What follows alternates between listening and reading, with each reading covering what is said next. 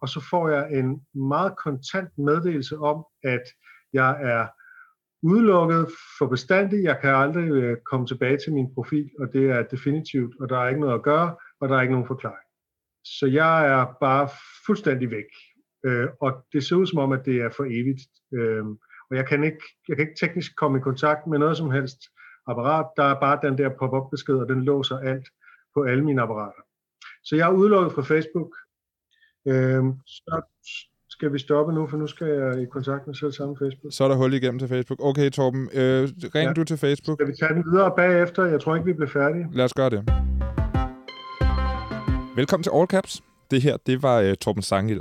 Og til dem, der ikke kender Torben Sangil, han er altså forfatter, anmelder, kulturforsker, radiovært og skribent. Han er sådan en rigtig mediemand, og han bruger Facebook meget til at udgive og diskutere sine projekter. Så derfor var det meget uheldigt og frustrerende for Torben Sangel, da han for nyligt mistede adgang til sin Facebook-profil. Uden varsel, uden forklaring. Han fik bare følgende melding. Din Facebook-konto er blevet deaktiveret, fordi den ikke følger vores fællesskabsregler. Denne afgørelse kan ikke ophæves. Og så kan man altså klikke OK. I bund og grund, du er ude. Du kan ikke kontakte os. Du får aldrig din konto igen. Farvel. Det efterlod jo altså naturligvis Torben Sange øh, magtesløs og vred. Men fordi Torben Sangel er Torben Sangel en mediemand med kontakterne i orden, ja, så har han altså fået sin profil tilbage igen. Men det er jo ikke alle, der er Torben Sangel. Og derfor så taler jeg med ham om, hvordan det føles pludselig at stå uden sin Facebook-profil.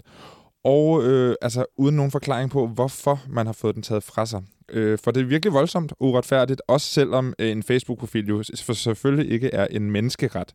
Så er Facebook jo altså blevet så stor lige nu, at den er en stor del af vores liv og vores informationsinfrastruktur, og altså på den måde er det alligevel af en lidt stor betydning at miste sin Facebook-profil. Det taler jeg med Torben Sange om lige om lidt. En anden, der har fået sin Facebook-profil taget fra sig, altså uden nærmere sammenligning overhovedet, det er jo Donald Trump, USA's ekspræsident. Han er jo blevet fjernet for, for, for alle sociale platforme, men om han får sin Facebook-profil tilbage, er altså ikke op til Facebook selv. Det skal deres tilsynsråd beslutte, og vi har her i All Caps beskæftiget os med Facebooks tilsynsråd, det såkaldte Oversight Board, mange gange før. Og det gør vi altså igen i dag, fordi det er jo en ret smart manøvre af Zuckerberg, at han ikke selv skal stå med den her vanskelige beslutning om, skal Trump tilbage, skal han blive ved med at være øh, udelukket. Så det skal jeg tale med medieforsker ved DMJX Aske Kammer om senere. Til sidst, der skal jeg tale med Eva Fo Nord. Øh, hun er digital pædagog og prøver at hjælpe unge mennesker med at opføre sig pænt over for hinanden på TikTok. Hvordan hun gør det, og hvad de øvrige brugere siger til det, øh, det taler jeg om med hende til sidste programmet, hvor vi også lige taler om det kæmpe store clash, der er mellem de to internetpersonligheder, nemlig Rasmus Paludan og Fie Laursen. Rasmus Paludan har valgt at lave beef med mig på TikTok og også en anden OnlyFans-pige. Er det rigtigt, at Fie Laursen har haft sex med sin uh, bror? I det øjeblik, man ikke troede, at Rasmus Paludan kunne ryge længere ned, så blev han reality-deltager. Grunden til, at jeg vælger at reagere på Paludan, er, fordi jeg synes, det er fucked up at brænde en koran. Jeg synes, det er fucked up at svine en religion til. Jeg synes, det er fucked up at svine mennesker til, man ikke kender. Paludan og Laursen har haft et beef på TikTok. Det er jo på mange måder vores tid i en nødskal. Altså, det ligger rimelig højt på kukuk-skalaen. Men altså, øh, stort set lige efter jeg lavede interviewet med Eva, som du kommer til at høre til sidste programmet, der øh, sendte hun mig en besked, hvor hun fortalte, at nu var Paludan altså blevet fjernet fra TikTok. Så på mange måder handler dagens program om folk, der er blevet fjernet øh, af moderatorer på platforme. Altså, jeg synes, historien øh, stadigvæk er interessant, og man ikke han kommer tilbage igen. Det har han jo i hvert fald for vane. Jeg hedder Anton Gader Nielsen, og det her det er All Caps, som i dag handler om moderation. Vi starter med Torben Sangel, radiovært, skribent og, som han skriver på Facebook, professionel nysgerrig. Torben Sangel, du øh, har haft en lidt af en uge på, på, øh, på Facebook. Du er blevet udelukket fra det gode selskab på Facebook, og så har du fået lov til at komme tilbage igen. Alt sammen uden egentlig at vide helt, hvad det var, der foregik.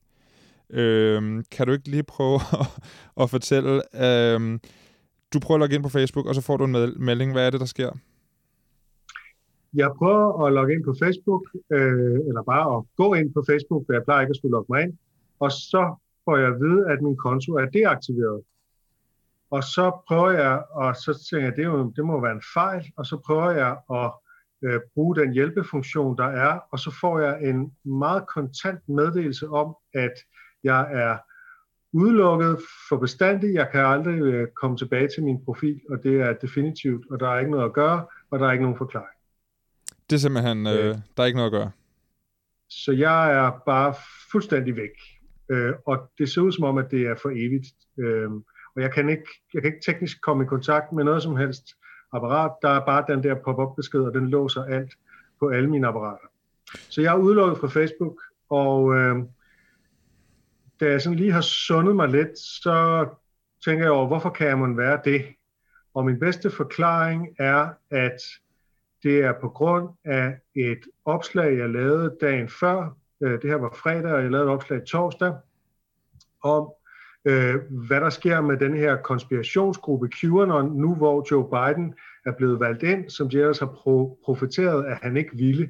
Det er, et, et, det er nogen, jeg har fulgt øh, længe og, og sådan interesseret mig meget for, og de fleste mennesker har ikke rigtig forstået, hvad er det, der foregår, for det er også meget mærkeligt, øh, hvad det er, de fortæller. Men jeg forholder mig jo kritisk til dem.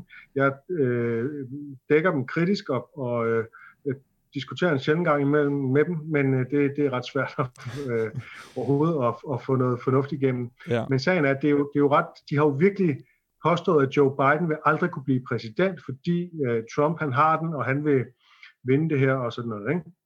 Og nu er Joe Biden så blevet indsat, og der skriver jeg så, hvad er så deres forklaringer? Og så skriver jeg så tre forskellige forklaringsmodeller.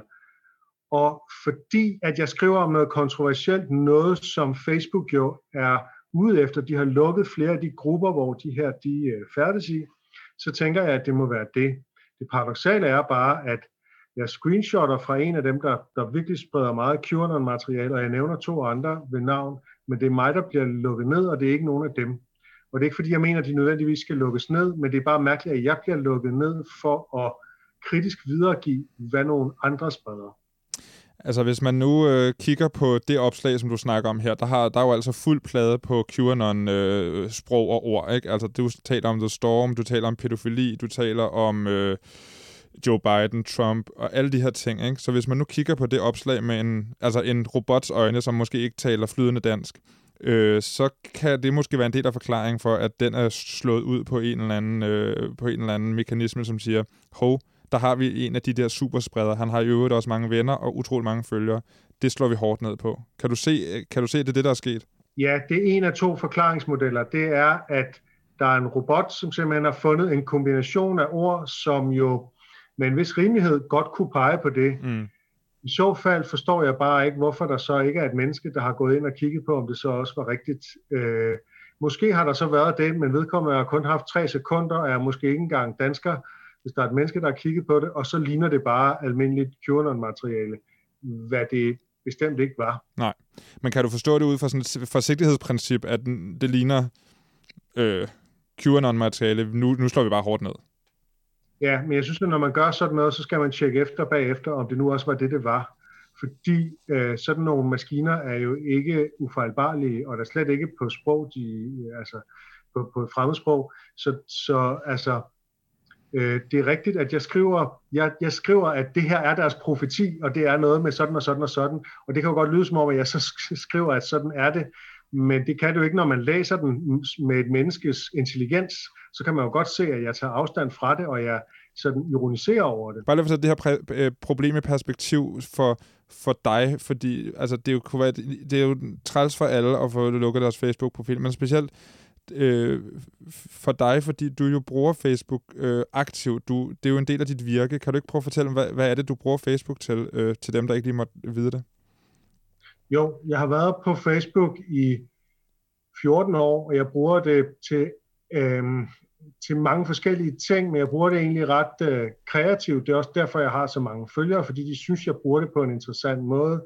Øh, så jeg øh, lægger op til debat, der er strøtanker, der er nogle små lege og quizzer, jeg laver, øh, øh, og nogle gange er det bare sådan lidt spas, og jeg skriver en eller anden sjov bemærkning eller et eller andet, og nogle gange så, så øh, fortæller jeg altså om, hvad jeg sådan, øh, sådan lidt lidt mere oplysende, som i det her tilfælde, så siger jeg, hey, jeg har noget viden her, for det her er dækket journalistisk, og der vil jeg gerne lige fortælle om det her. Ikke? Så jeg bruger det egentlig til alle mulige forskellige ting, men jeg bruger det ret meget, og øh, hvis man sådan skal sætte det på spidsen, så er det sådan nogen som mig, som Facebook har brug for, fordi det er os, der genererer indholdet på Facebook, der gør, at folk har lyst til at være der.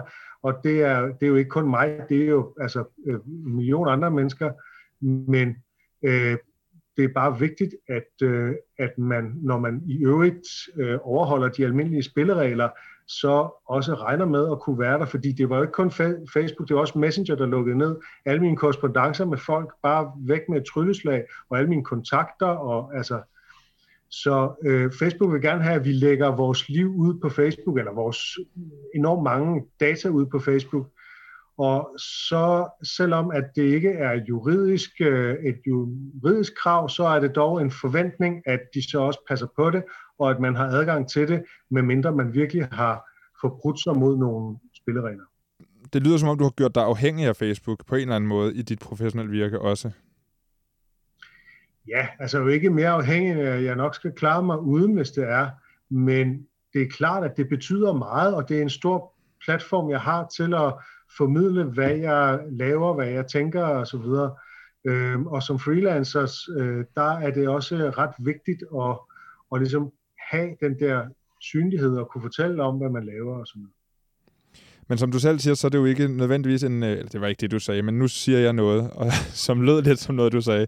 Altså, det er jo ikke en menneskeret at have en Facebook-profil, og der er jo ikke, det er jo ikke juridisk, det er jo ikke en rettergang, hver gang der bliver taget en beslutning. Så, så på den måde er, er Facebook jo trods alt stadig en privat virksomhed, som har nogle spilleregler, og som egentlig kan gøre mere eller mindre, som de vil. Men i og med, at Facebook er blevet så store, øh, og det er lidt det, jeg hørte dig sige, så er der et eller andet øh, andet på spil, og en eller anden forventning om, at altså, at der, er, at der er noget mere proces i det, som ikke bare er, du er ude, farvel, vi ses aldrig. Der er et, øh, der, man kan anlægge to perspektiver på det, det, du spørger om. Så hvis vi først siger, at der er et forbrugerperspektiv, det vil sige, som forbruger kan det godt være, at man ikke altså, lægger sag an mod denne her virksomhed. Man kan godt råbe op og sige, det her er ikke i orden, det er ikke, hvad jeg forventer, det er ikke måden, jeg forventer, at Facebook forvalter mine data på. Og så kan nogen sige, det er fordi, du er naiv, men så må man så tage den diskussion. Mm. I hvert fald, så synes jeg, det er rimeligt at forvente, at hvis man i øvrigt overholder spillereglerne, så sker der ikke det, som er sket for mig her, og som i øvrigt sker for øh, tusindvis af andre mennesker formentlig. Øh, så er der det større perspektiv, som er, øh, som nok er det, du også lidt sigter til, at Facebook er jo blevet mere end bare en privat virksomhed, som man lige kan gå ind og have en profil på og så smutte igen. Det er blevet sådan en infrastruktur, som alle mulige, inklusive Danmarks Radio, Radio 4 og Radio Loud bruger, og altså, det er blevet en, en vital del af sådan kommunikationssfæren. Øh, og derfor så er der nogle lidt flere ting på spil i forhold til Facebook, som ikke er deres juridiske ansvar, men som på en eller anden måde gør, at vi også som samfund kan tillade os at stille nogle krav til denne her private virksomhed, fordi den går ind og fylder så meget i vores måde at kommunikere på. Øh, så skal vi stoppe nu, for nu skal jeg i kontakt med selv samme Facebook. Så er der hul igennem til Facebook. Okay, Torben, øh, ring ja. du til Facebook. Skal vi tage den videre bagefter? Jeg tror ikke, vi bliver færdige. Lad os gøre det. Midt i det her interview, der fik uh, Torben Sangel altså en besked fra Facebook om, at de gerne ville tale med ham om sagen. Så derfor så afbrød vi snakken og aftalte og tales ved senere.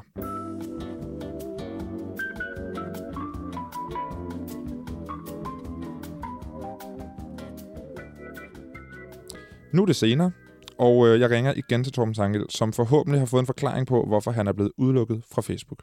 Torben Sangel, nu er du her igen. Du har været... Øh, altså, i, vores interview blev, øh, blev kort afbrudt, fordi at du jo faktisk kom i audiens hos selveste Facebook øh, Norden.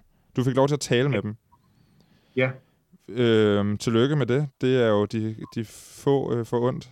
Ja, og det er jeg meget bevidst om. Det føles helt utroligt privilegeret og også forløsende at få lov til faktisk at tale med en Facebook-medarbejder med et menneskeligt ansigt og en venlig forståelse for min situation, og som ovenikøbet havde sat sig ind i sagen og kunne forklare, hvad det var, der var sket.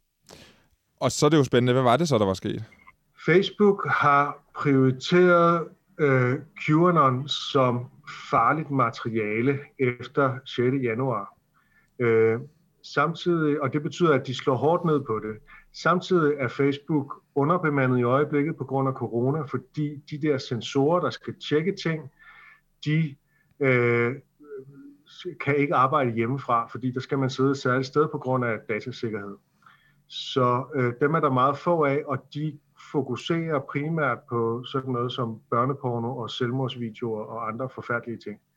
Øh, men QAnon bliver altså åbenbart betragtet som øh, en så stor terrortrussel, at de slår fuldstændig hårdt og nådesløst ned på dem, som denne her kunstige intelligens, en machine learning ting, går ud og finder. Og den har altså fundet mønstre, ikke bare i det opslag, vi talte om, men i min samlede Facebook-adfærd. Jeg har som sagt interesseret mig for QAnon i et år, så jeg har skrevet meget om QAnon med andre mennesker inde på Messenger, i øh, Facebook-grupper øh, og på min profil. Og det her til sammen øh, fået for dens øh, øh jo begrænsede intelligens øh, været en, en mønstergenkendelse af, at jeg er sådan en, der spreder QAnon, og så bliver der slået hårdt ned på det. Og hvis ikke jeg havde været mig, hvis jeg havde været en, som ikke var noget ved medierne, så havde jeg ikke min Facebook-profil i dag. Og, og til at starte med, hvad, hvad tænker du om det her med, at de slår så hårdt ned på noget, som umiddelbart ligner noget, der er rigtig farligt i deres optik, men som jo i det her tilfælde ikke er det? Hvad tænker du om det? Jamen altså, jeg forstår godt, at altså Facebook, der er jo en historie her, ikke? Øh, Facebook er blevet kritiseret meget for i 2016-17 at have du ved, viderebragt øh, en masse fake news og givet grundlag for det og så videre, og Cambridge Analytica-skandalen, alt det der. Så nu at, kan man diskutere, om de er gået i den modsatte grøft ved simpelthen at ville censurere bestemte, øh, ganske vist vanvittige og, og øh, løgnagtige og fuld af fake news tankegange. Øh, men altså efter stormen på Capitol, så bliver det, vi skal huske på, at Facebook er amerikansk, det her er jo ikke en dansk beslutning, fordi QAnon er ikke indtil videre i hvert fald nogen øh, sådan terrortrussel i Danmark, men i USA bliver det betragtet som sådan lige nu. Øh, og det er baggrunden for, at de så slår så hårdt og ubenhørligt ned, sådan så det faktisk bliver øh, behandlet på samme måde som børneporno og halshugningsvideoer og terrortrusler og den slags. Ja, så der, der ryger nogle uh, uskyldige i svinget, fordi de slår så, så hårdt ned. Og så ryger der netop nogle uskyldige i svinget, og det er jo netop ikke kun mig, og jeg er jo så tilbage, men der er faktisk garanteret røget, jeg ved, aner ikke hvor mange, men en hel del andre profiler, som også bare har været nysgerrigt, oplysende eller opsøgende eller et eller andet, øh, som er, er rådet ud på den her bekostning. Og det er jo så det, man i krigssammenhæng kalder for collateral damage, altså man kommer til at dræbe nogle civile i øh, en højere sags øh, tjeneste. Og det, øh, jeg forstår det godt. Jeg synes så sandelig også stadig, det er problematisk. Ja, og man kan sige, at det problematiske i det er vel det her med, at du, det kan godt være, at det kommer til at ske, men at der ikke er nogen øh, ankemulighed, der er ikke nogen appel. Du kan ikke sige, hey, vent lidt, det, sådan var jeg slet ikke. Det var slet ikke mig, der gjorde det. Det var de andre, jeg pegede på. Men det kan du jo, der... det kunne du, fordi du var, ja, som du siger, Torben ja. Sangel og har nogle øh, kontakter, ikke? Der er appelmulighed i sager, som ikke er klassificeret som farlige. Altså, så de har nogen, som jeg har forstået det. Hvis jeg har forstået det korrekt, det han sagde, så har de simpelthen nogen områder, som de slår så hårdt ned på, at der ikke er appelmulighed. Og appelmulighed kræver jo også mandskab, og det kræver, at der er nogen, der kigger det igennem, og som han siger, det skaber nye fejl. Det ved jeg så ikke, det er sådan, det sidste er så, det, det, det, det. men i hvert fald så øh, er der nogle punkter, hvor de siger, der, der bruger vi simpelthen ikke ressourcer på den her lange appelproces, der lukker vi simpelthen bare hårdt ned. Øh, og han talte meget om selvmord og børneporno. Og det er selvfølgelig også nogle let forståelige ting. Og han talte om det, som om det var noget stort, altså som noget, der fylder rigtig, rigtig meget på Facebook, men som vi andre bare ikke ser, netop fordi de slår så hårdt ned på det. Øh, øh, og hvis det står til trone, så er det jo klart, at der øh, måske skal være nogle, nogle benhårde nedlukningsmekanismer i spil. Om de så også skal være det i forhold til at skrive om QAnon, når man i øvrigt ikke opfordrer til noget som helst. Øh, det, det ja, men altså, øh, der, altså det skal, jeg, skal, jo, jeg skal understrege, at mange andre skriver om QAnon, uden at det her er sket. Det er fordi, jeg har gjort det så meget, og i forskellige sammenhænge, og har været administrator for en Facebook-gruppe, der handlede om det, og havde QAnon i sin tid. Der er alle mulige ting, ja. som, øh, og så vil... som I peger på, at jeg skulle øh, være sådan en, jeg har linket til de her super øh, spreder af QAnon og sådan noget. Ikke? Har det også haft noget at øh. gøre med din, din mængde af følgere og venner? Ved du det? det fik jeg faktisk ikke spurgt om. Øh, men det er der i hvert fald flere, der har udkastet den tese, at det også spiller ind. At jeg kunne være sådan en QAnon-guru i den kunstige intelligenses øjne. Den nye Sasseline. ja, vi ligner hinanden på så mange punkter. Øh, nej, men øh, hvad hedder det? Øh, så spurgte jeg jo så, jeg spurgte ham direkte, skal jeg være bange for at skrive om QAnon fremover? Skal jeg afholde mig fra det? Øh, hvor til han svarede, at det synes han ikke, og at når, nu har de gået ind manuelt og sagt til algoritmen, det her er en falsk positiv. Øh, nu bliver det lidt teknisk, ikke? Jo. Men de går ind og siger til den her kunstig intelligens, det her er en falsk positiv. Og det skulle så betyde, at min adfærd øh, øh, registrerer den kunstige intelligens som værende ikke farlig alligevel. Øh, hvor fuldstændig sikker den er, fordi med, altså, folk, der ikke ved, hvad machine learning er, det er sådan set maskiner, der, der finder deres egne regler. Så, så Facebook går ikke ind og skriver en regel for denne her robot. Den opfinder selv sine regler, den finder mønstre i store data selv. Men nu er jeg altså ligesom markeret som en falsk positiv, det vil sige, den skal, den skal finde en eller anden grund til, den skal finde en forskel på mig og alle de andre, og så bruger den det som en regel. Og det ved jeg, jeg aner jo ikke, hvad er, men det, ja, der er ingen idé om. Ja, fordi det, det, det fører mig til et af de spørgsmål, jeg havde tænkt at stille dig, før jeg vidste, at du kom til at tale med Facebook, og det var jo, at altså, du jo på en eller anden måde har været både igennem øh, Kafkas-processen, hvor du øh, er, er beskyldt for noget, du ikke helt ved, hvad er, og derudover også altså, sådan en lidt øh, Big Brother-agtig overvågning, øh, censur-tankegang, at du, du, der er nogle ting, du ikke må sige, men du ved ikke rigtigt, hvad det er, du ikke må sige. Altså, og, og når man lever i den verden, så, så bliver det svært at, at navigere og finde ud af, hvordan man skal opføre sig. Øh, og det ender jo tit med, som du selv siger, øh, selvcensur på en eller anden måde. Ikke? Har, altså, kommer du til at være den samme Torben Sangel på Facebook fremover? Jeg tror, at jeg i hvert fald i den kommende tid vil have en eller anden stemme i baghovedet, der overvejer, om jeg nu skal formulere det her på en måde, eller om jeg lige skal omskrive det, øh, eller gøre det... Altså, jeg tror, øh, altså det opslag, som vi har talt om, vil jeg ikke skrive igen på samme måde, fordi det har, øh, uden at jeg er noget øh, stort offer eller noget, så har det faktisk været en forskrækkelse. Øh, så jeg tror, at jeg vil være mere forsigtig i min måde at behandle det her emne på øh, på Facebook, og eventuelle andre følsomme emner, jeg måtte skrive om, følsomme i betydningen, altså noget, der, der handler om noget, noget voldsomt og kontroversielt. Ikke? Øh, så, men altså, det er jo ligesom bare mig. Altså, tilbage står der, at der er en masse mennesker, jeg ved ikke hvor mange, men der er en del mennesker, jeg har hørt fra nogle af dem, som oplever det her, øh, og som aldrig får deres Facebook-profil tilbage igen. Så det er jo også vigtigt at sige til folk, tro ikke, at der er en garanti for, at du har dine Facebook-data i morgen. Øh, på en eller anden måde opfør dig som om, de kan forsvinde når som helst, fordi det kan de faktisk. Lev hver dag, som om det er den sidste på Facebook. Ja, den, den, den kliché abonnerer jeg ikke helt på, men, øh, men, men, men i, i Facebook-forstand. Brug Facebook som om, at, øh, at det kan forsvinde. Ja, Tak for din tid, Torben Sangel. Det var interessant at høre om din proces. Ja, velbekomme.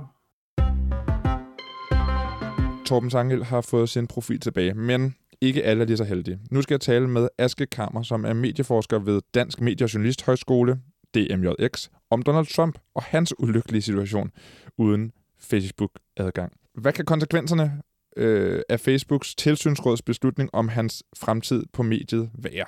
Det taler jeg med Aske Kammer om nu. Aske Kammer, tak fordi du øh, vil være med endnu en gang til at tale om øh, Facebooks Oversight Board, det, det såkaldte tilsynsråd. Det var slet. Man kan sige, at øh, tech-giganterne hele vejen rundt øh, har trådt i karakter. Altså, nogen kalder det her for den store nedlukning. Øh, ikke nok med, at Trump er blevet udelukket fra Facebook, YouTube og Twitter og mange andre øh, platforme, så har Google og Apple jo fjernet øh, den her app, der hedder Parler fra deres øh, øh, butikker. Parler er jo det her sociale medier med fokus på ytringsfrihed frem for øh, altså alt andet. Amazon øh, har trukket stikket fra deres cloud server, og så har PayPal og Shopify også reageret, og derudover så er der blevet slået hårdt ned på QAnon og andre af de her ekstremister, som deltog blandt andet i optøjerne ved kongressen den 6. januar. Altså, de har slået, hårdt ned. de har slået så hårdt ned, at selv Torben Sangel, som jeg talte med lige før, øh, er blevet ramt. Jo, det må man sige. Altså, det har, det har været meget, øh, hvad skal man sige, en meget voldsom øh, hvad skal man sige, nedlukning eller, eller, eller udrensning i forhold til, øh, ja, til mange af de her øh, hvad skal man sige, sådan lidt, lidt yderliggående øh, perspektiver. Man kan sige, at det er noget, som er hvis vi ser på Trump for eksempel, øh, så, er det jo, så er det jo påfaldende, at det er sket øh, efter han har tabt valget, ja. og det ligesom er, er blevet afgjort. Så det er ja, for man sige, sådan 30 sekunder i, øh, i 12, at, at man har gjort noget, hvor det jo... Altså hvis man, hvis man ligesom ville gøre noget ved Trump og Trumps måde at bruge de sociale medier på, så har der jo været masser af, af eksempler tidligere, hvor man også kunne have slået ned. Men, øh, men, men, men det er så nu, hvor øh, ja, altså hvor han heller ikke er helt så magtfuld, som han var tidligere, at man, man så vælger at gøre det. Og det vi to skal tale om, det er jo er om, om, altså, om den her beslutning om, at han skal have sin profil tilbage, eller få lov til at komme tilbage på Facebook og Instagram, den skal jo vurderes af det her oversight board, som vi har talt om før. Men lige inden vi går ned i den, altså det Donald Trump har gjort, som har fået hans profiler øh, lukket, fortjente, altså fortjente det denne her reaktion fra, fra tech-giganterne, som blandt andet Facebook? Altså det er jo, det er jo et eller andet sted et smagsspørgsmål, mm. og, øh, og et spørgsmål om, hvordan, hvordan de her tech-firmaer, hvad det er for nogle øh, brugervilkår, de har, og hvordan øh, Trump eller alle andre agerer inden for de, øh, hvad skal man sige, øh, øh, brugervilkår. Men, men igen, altså det, det, som er lidt påfaldende, det er, at det er jo først altså vi, vi ser det her ske med Trump nu, hvor det er, at der sker noget meget, meget voldsomt i USA, øh, og hvor det rykker tæt på, øh, hvad skal man sige, der hvor, hvor de her teknologifirmaer, de har hjemme, og der hvor ledelserne er, og hjemmemarkedet, om man så må sige. Men meget af det, som Trump har gjort, har vi jo set, eller i hvert fald noget lignende har vi jo set mange steder i verden, øh, meget tidligere også, hvor der ikke er blevet slået, slået så hårdt ned på det. Så på den måde, altså så er det da, jeg synes, det er interessant, at når vi ser øh, sådan noget som, øh, som stormen eller angrebet, eller hvad vi nu skal kalde det, på, på Capitol Hill i USA, jamen så øh, kommer der den her bølge af reaktioner fra, fra tech-verdenen. Øh, men når vi har set andre øh, hvad skal man sige, meget problematiske sager fra, øh, fra det store udland, øh, altså fra Kina og, øh, og Burma for eksempel, jamen der har det ikke haft helt samme konsekvenser, og det virker sådan lidt som om, at der måske er øh, eller der reageres i hvert fald hårdere eller voldsommere på det, når det er ja, netop på hjemmemarkedet, frem for øh, et eller andet eksotisk sted ude i verden, at, øh, at der ligesom er problemer. Bare lige en lille sidenote, så øh, skrev Washington Post en artikel, hvor de skrev, at misinformation omkring valget altså er faldet med 73 procent efter, at man har bandet Donald Trump fra de sociale medier. Det er jo altså en ret ja. vild sideeffekt. Ja, altså, og, der, og der er jo forskning, der tyder på, at al den her misinformation og disinformation, der cirkulerer derude, altså rigtig meget af det, kommer fra toppen, altså fra elitekilder, øh, magtfulde kilder i samfundet, som, som bruger deres platforme til at brede de her, eller udbrede de her, øh, hvad skal man sige, falske eller misvisende øh, typer af, af, af indhold, hvor vi jo måske har sådan en intuitiv idé om, at det er øh, nogle underlige personager, der sidder hjemme i deres kælder ja. og, øh, og finder på alt muligt, og så deler det. Altså dem, dem, de er der også, men det er altså profiler som Donald Trump og lignende, som har et, et, en meget, meget stor skare af modtagere derude, og det er jo dem, som virkelig kan udpersonere øh, misinformation, disinformation, fake news, hvad vi nu skal kalde det, i en helt anden skala end øh, hvad skal man sige, mange sådan mere private, øh, små individuelle brugere. Så jeg er egentlig ikke overrasket over, at, at vi ser det her meget store fald i øh, hvad skal man sige, cirkulationen af den type indhold, når for eksempel en profil som Donald Trumps, den, øh, den, den lukkes ned og fjernes. Sidst vi talte sammen, der talte vi jo om øh, Facebook Oversight Board. Det var i slutningen af sidste år, hvor de jo altså havde fået en øh, masse sager, de skulle tage stilling til. Men helt kort for dem, som ikke øh, er faste lyttere af All Caps, dem findes der jo altså nogen af. Der, øh, der, der vil jeg bare gerne lige høre, kan du ikke sådan kort beskrive, hvad er Facebook Oversight Board til nogen, som måske aldrig har hørt om det? Jo, altså det her oversight board, eller tilsynsråd, eller hvad vi nu skal kalde det, som Facebook har, øh, har oprettet, det er sådan en, en uafhængig instans, eller en højeste ret, er det også blevet kaldt, mm. som skal tage stilling til nogle af de svære sager, som Facebook er indblandet i. Og ideen er jo, at der kommer en form for armslængde, så det ikke er Facebook selv, der skal øh, hvad skal man sige, dømme i sager, hvor de selv er en part, men at der har man det her øh, uafhængige tilsynsråd, som så skal øh, ligesom fælde dom eller træffe en beslutning omkring øh, altså nøgenhed på Facebook mm. eller, eller den type sager. Og så har Facebook så forpligtet sig til at følge de øh, man sige, afgørelser eller råd, som kommer ud af det her tilsynsråd. Og altså det er jo... Øh, det er jo professorer og øh, tidligere politikere og, og andre typer af eksperter, som sidder i det her øh, oversight board, øh, og altså har sådan en, en, en vis indflydelse på, hvordan det er øh, Facebook ligesom skal håndhæve de regler, som Facebook øh, selv har, har defineret øh, fremadrettet. Vi skal sige, at altså, det her Oversight Board har ikke afgjort nogen sager endnu. De er i gang med deres første sager, og hele den her sag omkring Donald Trump og, øh, og hans tilstedeværelse eller ikke tilstedeværelse på Facebook. Det, det er klart for mig at se den, den største og mest politisk øh, kildende sag, som Oversight-bordet øh, er, er inde over lige nu.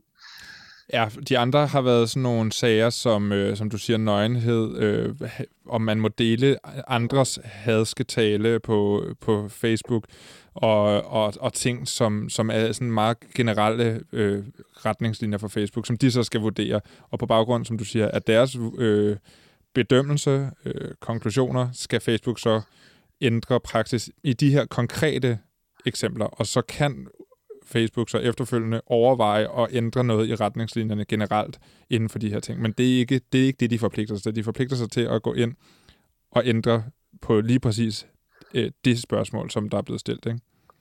Jo, lige præcis. Og der kan man sige, at de sager, som normalt kommer op i, øh, i oversight-bordet, det er jo sådan nogle sager, som har en lidt mere principiel karakter. Mm. Øh, sådan så de beslutninger, der træffes, altså det, der, der vil det kunne give en vis øh, mening, at man breder det ud, eller prøver at implementere det i de mere generelle øh, politikker. Men det er klart, at det, at det egentlig kun, som meget firkantet sagt, handler om den specifikke sag, mm og ikke om det generelle. Altså der er jo en kattelem der for Facebook til at, øh, ja, hvad skal man sige, lade, lade afgørelserne fra oversight-bordet påvirke politikker i, den, i det omfang, det er meningsfyldt set fra Facebooks egen side. Altså det, de forpligter sig ikke på for meget ved den her konstruktion, om jeg så Hvad er dit take på, at det er oversight-bordet og ikke Facebook selv, altså, og deriblandt Mark Zuckerberg, som jo øh, styrer det hele, der skal tage den her beslutning? Jamen jeg synes egentlig, når man har en konstruktion som det her oversight board, så giver det egentlig meget god mening, at man lægger en så, så stor og vigtig og øh, ja, altså politisk kilden sag ud til dem. Øh, altså man kan sige, hvis, hvis sådan en sag som den her ikke skulle i oversight-portet, øh, altså hvad skulle så, om jeg så må sige. Så, og, og, og man kan også sige, altså for Facebook, der kan det jo, øh, altså det kan jo, det, det, det kan jo gøre det lidt nemmere, at man, man ligesom lægger sagen fra sig, og man har det her uafhængige øh, tilsynsråd og siger, jamen vi, vi holder os ud af den her sag. Øh, vi har truffet en beslutning, og nu lader vi så det her tilsynsråd vurdere, øh, altså hvad skal man sige, rigtigheden i den beslutning, og hvordan den beslutning den skal, øh, skal se, ud af fremad, eller se ud fremadrettet. Øh, så på den måde så har Facebook jo gjort det nemmere for sig selv i forhold til at, øh, at, at behandle lige netop den her sag ved at få den over til oversight-bordet. På den anden side, altså, så kan de jo også risikere, at det, det, det som oversight-bordet når frem til, øh, at det kan blive ganske øh, hvad skal man sige, indviklet for Facebook at håndtere øh, fremadrettet.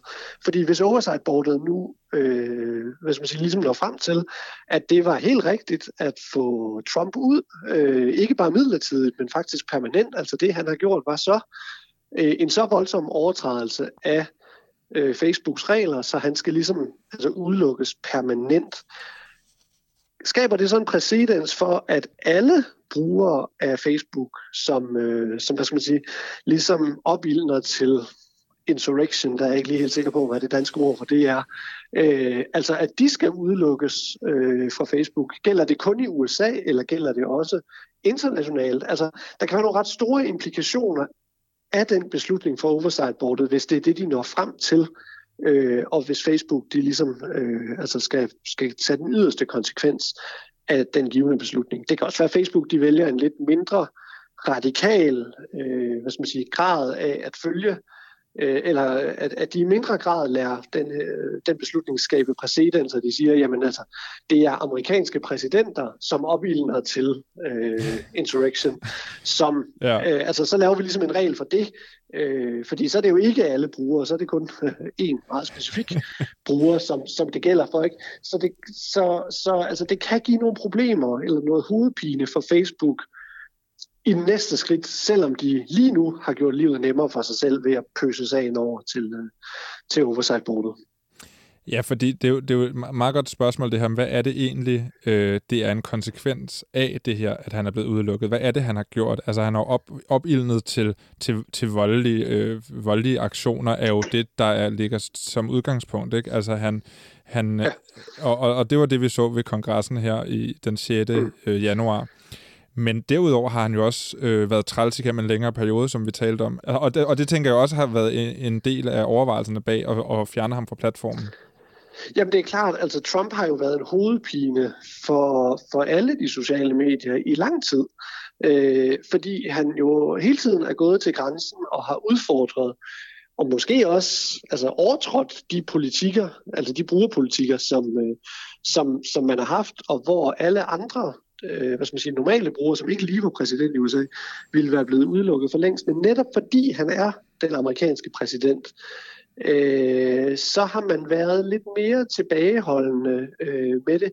Men det har hele tiden, altså for Facebook og Twitter osv., det har hele tiden været en hovedpine og en konstant forhandling frem og tilbage. Hvordan skal vi forholde os til, at verdens mægtigste mand ikke overholder de øh, brugerregler, som vi egentlig har. Øh, og der, øh, altså der kan man sige, at i, i, i det øjeblik, hvor Trump så ikke er verdens mægtigste mand mere, eller i hvert fald stopper med at være det lige om et øjeblik, øh, altså der er det jo også tydeligt, at så er der Altså der, der har øh, techfirmaerne ikke holdt sig tilbage med at trække stikket, øh, i hvert fald. Så, så jeg tror, det er helt rigtigt det, der du siger, Matt. Altså, han, har, han har været træls gennem en længere periode, han har været svær at håndtere, og nu øh, er der så øh, hvad skal man sige, gået hul på bylden, og så er han blevet, blevet udelukket øh, i en periode, øh, eller permanent på, på en lang række af de her platforme. Øh, simpelthen også for at få lidt fred og ro, øh, tror jeg.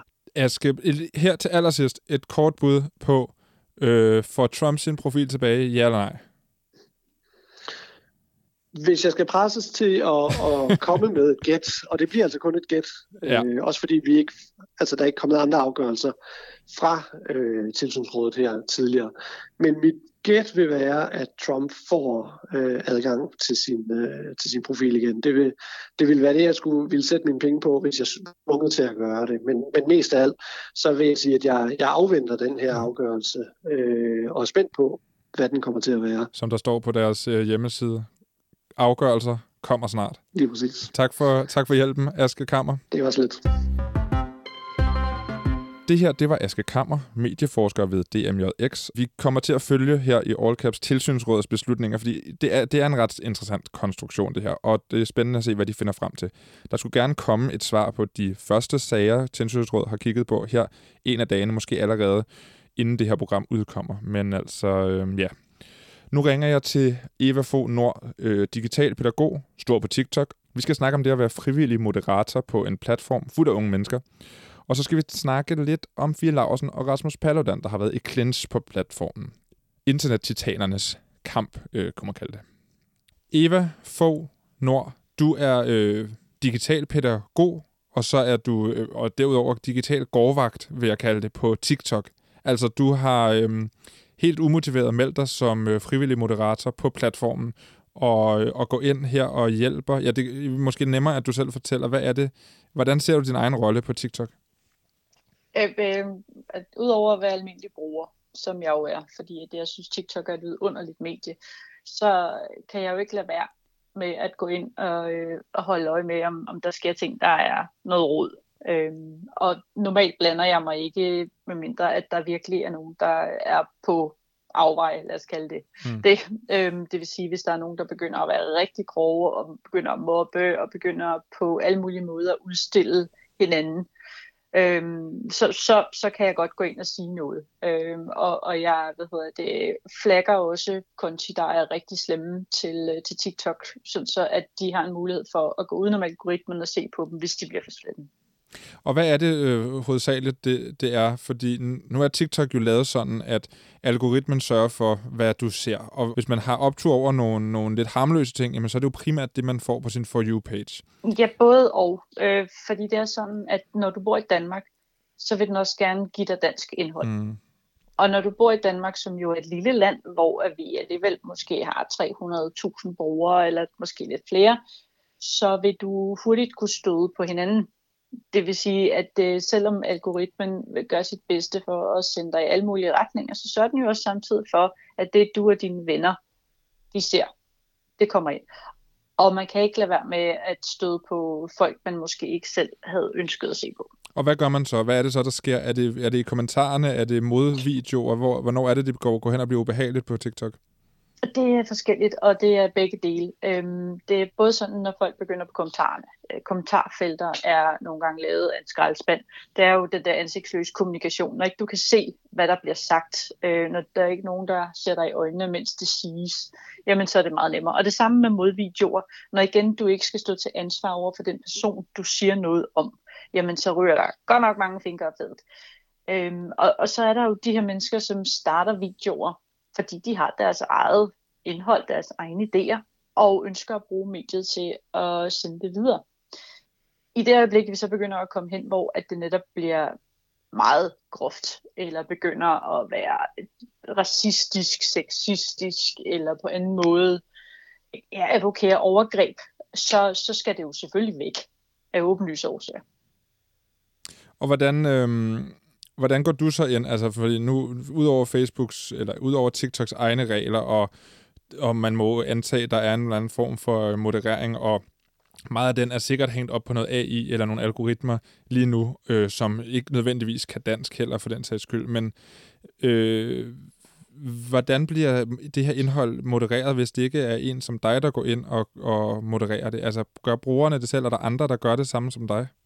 Der er masser, der gør det som, som mig. Øh, rigtig mange går ind og, og beder andre om at tale pænt. Man kan sige, der hvor at, at jeg gør noget, der er lidt anderledes, det er jo fordi, at jeg har, har fået, øh, jeg har en, en, en indgang til TikTok, øh, som handler om, at hvis der er noget, der er farligt for børn og unge, eller skadeligt for børn og unge, så har jeg nogen, jeg kan skrive til, så jeg går udenom algoritmen. Øh, men, men nej, den forstår ikke dansk. Og, og der er, så vidt jeg er blevet orienteret, ikke nogen moderatorer, der forstår dansk. Jeg ved, at appen er oversat til svensk. Det kan være, at der er nogen i Sverige, men samtidig vil de ikke kunne forstå alt, hvad der foregår på dansk, medmindre at de er ret flydende, fordi vi har jo slang ligesom alle andre sprog. Så, så det hænger meget på den enkelte bruger, udover at øh, folk jo selvfølgelig kan gå ind og, og anmelde ting, de ikke bryder sig om, men algoritmen har det også med bare lige pludselig at fjerne noget, fordi den får en idé. Så det er sådan en god blanding. Hvordan tager brugerne imod en øh, voksen pædagogtype som dig, der kommer og prøver at hjælpe dem med at snakke ordentligt øh, i, ude i frikvarteret? Jamen, som udgangspunkt, så er det jo ikke det, jeg render rundt og laver. Øh, hvad hedder det? Men, men de er glade for, at jeg kommer med gode råd, og at jeg snakker med dem om de ting, og de øh, muligheder, der er i deres liv. Øhm, og sådan som, at der er rigtig mange, der kontakter mig bagom og, øh, og spørger om råd til deres liv og deres problemer og den slags. Så altså, jeg, bliver, jeg bliver tit set som sådan en, der har mulighed for at hjælpe, når man ikke lige ved, hvad man ellers skal snakke mm. med. Øhm, og så fortæller jeg om de ting, der foregår ude i verden til dem på en måde, der ligesom er for dem. Øh, og, og det, det, det bliver modtaget som udgangspunkt ret godt. Der er altid tidspunkter, hvor man siger noget, folk bliver sure over, men det, altså, det, sådan må det jo være. Så som udgangspunkt, så, øh, så er folk meget velvillige og glade for det. Det seneste interessante, der er sket på den danske del af TikTok, det er jo, at øh, de to giganter er stødt sammen øh, inden for internetdrama, øh, drama. og det er jo altså Rasmus Paludan, øh, nogen kan huske ham fra YouTube, andre kan huske ham fra et folketingsvalg, og øh, Fie Laversen, kendt fra mm. øh, Instagram og YouTube. De er jo gået i krig med hinanden på TikTok, og mm. det var en ting, jeg aldrig troede skulle ske, men på mange måder er det jo sådan den tid, vi lever i lige nu i en nødskal, ikke? Øhm, jo. Fandt at der foregår her, Eva? Jamen, altså, Fie har været ude at sige, at Rasmus har konverteret til islam. At jeg, du kunne næsten ikke sige noget værre til ham. Nej. Og han er så blevet rasende og render nu rundt og ja, øh, for, han render rundt og kalder hende prostitueret mm. og dum. Øh, det er sådan cirka det, han gør, og, og hvad hedder det, siger, at hun har ja, syndet med hendes bror. Virkelig, han, går i, han er meget grov omkring det. Så vi har en kamp imellem to personligheder, som hver især har et publikum. Man kan sige, at Fie har et større publikum, end Rasmus Paludan har, men Rasmus er til gengæld en mand, som rigtig mange ret hurtigt opdager, fordi han jo er sådan en, man har set, når han laver alle hans stage stunts, og hvad han nu ellers har ting at sige. Men det er, det er ret voldsomt at, at, at sidde og høre på de ting, at Rasmus Paludan han prøver at, at få folk til at synes om Fie Laversen. Ja, men det er jo helt kuk det der foregår. Og, og i bund og grund, altså Rasmus Paludan, så vidt jeg forstår, har været på TikTok af flere omgange. Mm. Og øh, er blevet smidt af, kommer tilbage, blevet smidt af. Hvordan er, hvordan er det? Det tror jeg måske næsten, du har mere tjek på, end jeg har. Jamen, jeg, øh, igen, jeg, øh, første gang, så var det bare stram kurs øh, hans parti, der kom ind, og den blev så stoppet. Og så kom han selv ind her i starten af januar. Øh, den fik jeg så også flagget, men en eller anden årsag er den blevet genoprettet. Vi er i gang med at prøve at finde ud af, hvorfor. Øh, ikke kun mig, men øh, også andre. Jeg også vil snakke med, men, med, med folk rundt omkring. Fordi at han fortsætter jo med at sige ufattelig grimme ting. For eksempel så siger han, at måden at løse sult og sultne børn i Afrika, det er ved at sende kondomer til Afrika. Ja, det, øh, altså det, hvis ikke at han øh, kan fjernes under, øh, hvad hedder det, hadefuld og hate speech og sådan noget den retning, så er der altså et eller andet galt. Jeg er godt klar over igen, at algoritmen ikke forstår det. Øhm, men øh, i, i samarbejde med en øh, britisk journalist, jeg kender, der skriver om TikTok, der er jeg ved at oversætte nogle af dem til engelsk. Fordi det kan være, at, øh, at der er nogle andre, der også har lyst til at fortælle lidt om, at det ikke er okay, det han laver. Nej, og så, så lige nu er der øh, øh på TikTok en, øh, altså ikke bare en krig mellem Fie Laversen og Rasmus Paludan, men, i, men også øh, brugerne imellem, tænker jeg, fordi der må være nogle fløje her, der bliver trukket op, og nogle øh, trolls, der, der ligesom, øh, altså som øh, kriger i en myrekoloni, går, går ind i hinandens kommentarer, kunne jeg forestille mig. Ja, det er absolut, absolut. Øh, det er jo sådan, at hvis du er øh, hvad det, en af dem, der holder med Rasmus Paludan, så er Fie Laversen jo lige nu den værste person på jordkloden. Og hvis du nu ikke kan lide Paludan, jamen så øh, holder du nok mere med Fie, men fordi Fie også er en meget polariseret figur, så er det jo lidt sådan, jamen så er vi bare imod Paludan, fordi at han er Paludan. Altså, det er også den anden vej rundt. Altså, det, der, er, der er masser af mennesker lige nu, der har en masse at sige om hinanden. Øh, og hvis der er noget, der kan få folk til at tale grimt, så er det, hvis man ikke er enig om sådan noget her som religion og seksualitet. Så vi kan næsten ikke komme ud. Jo, hvis vi havde proppet politik ind, så tror jeg, at vi havde nået øh, den, gyldne trækløver. Jamen, det er jo i virkeligheden wow. de tre ting, der er på spil her. Åh oh, ja, det er rigtigt. Han er jo politiker. Det havde jeg lige sådan Nå, det... Nå ja. Du... det er det, der sker. Eva, har du øh, lige her på falderæbet et, et, en, nogen, en eller anden profil, en eller anden TikToker, som du synes, at alle burde kende? Der er mange af dem. Ja. Ah, jeg har, okay, men så kan jeg lige anbefale en din vej. Der er en fyr, der anmelder håndvaske. Har du set ham? Nej, Nej, men den uh, Sync, Sync Reviews, den synes jeg, du skal tjekke ud. Det er altså øh, meget, meget øhm, detaljerede anmeldelser af håndvaske rundt omkring. Ja, jeg har til gengæld en, øh, et, et hashtag, Bridgerton Musical. Netflix har lavet en, en serie, der hedder Bridgerton, som foregår i 1800 Langkål. Der er simpelthen øh, et par unge kvinder på TikTok, der er i gang med at lave det om til en musical, og det er så sejt og lækkert. Tak for det, Eva. Selv tak. Det var Eva Fo Nord her øh, om TikTok, moderation og Fie Laversen versus Rasmus Paludan. Og så kom han jo lige med en lille anbefaling her til sidst, og det er jo altså en god mulighed til at tage hul på content-delen. Jeg kalder lige på Marie Høst, som jo også er øh, radiovært her på Radio Loud og laver øh, programmet Via Data. Tror du godt? Hey Marie, kan du ikke lige komme? Jo, jo, jeg, jeg kommer nu. Duk, duk, duk, duk. Nå, okay, sæt dig lige ned. Øh, det var bare fordi, jeg tænkte på... Øhm, nu jeg har jo ikke nogen gæster i studiet her. Øh, kun per telefon, ikke? Jo, men så har du Så har jeg jo dig. altid, altid mig Vi kan altid lige kalde dig ind, ikke? Jo. Og øhm, fordi All Caps er ved at være slut nu, og jeg, jeg, vi skal jo have noget content. Man kan jo ikke slutte All Caps af, uden at komme med noget content, en eller anden anbefaling. Og der har du bare, ved jeg, en sindssygt god anbefaling, som du gav mig i virkeligheden for nogle uger siden, øhm, som jeg ikke brugt. Ja, den bliver nødt til at komme med. Den er faktisk ret vigtig. Ja, og øh, hvad er det? Det er fordi, øhm, altså hvis man nu blev en lille smule misundelig på, øh, på Twitter og Facebook og Snapchat og nogle af alle de andre, der fik lov til ligesom at smide Trump ud dengang, Ja. da han ligesom blev banned fra alle de her sociale medier, så kan man, få, så kan man sådan lidt, øh, lidt selv prøve det i et nyt spil, der er blevet lavet, som hedder sådan et tekstbaseret spil, der hedder You Have to Ban the President, hvor du ligesom skaber dit eget sociale medie ud fra nogle få præferencer, og så, øh, så joiner Trump ret hurtigt, og så kan du sige ban, når han så skriver et eller andet. Det er Trump, han prøver hele tiden at komme tilbage på ens platform, ikke? Jo, Ved lige forskellige præcis. nicknames. Ja, lige præcis. Men du, øh, altså du, du, vi kan jo lige prøve at lave et, et socialt medie her sammen. Nu, nu styk, trykker jeg begin her på, Så kommer jeg lige øh, lidt tættere på her. og så kan vi vælge her. Big Tech is banning our president. This is totally unfair. The rest of us should get to ban him too.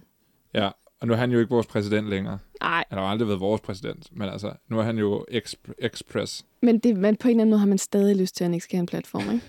Nu skal, vi, nu skal vi finde ud af, hvordan det skal se ud. Altså, what's your vibe, står der. Vi kan vælge airspace, grimdark eller vintage. Hvad vil du gerne have? Øh, vintage, tænker jeg. Yes. Lidt MySpace-agtigt måske. You'll promise advertisers that your users are rich, hip eller young. Yep. Okay, de skal være smarte. Launch your social network. Så nu, nu opretter vi simpelthen et socialt netværk, Yes, som Donald Trump på et eller andet tidspunkt bliver interesseret i at oprette en profil på. det gør han jo, fordi det bliver kæmpestort, og det er Ja. der alle de hippe typer er, Helt ved vi nu.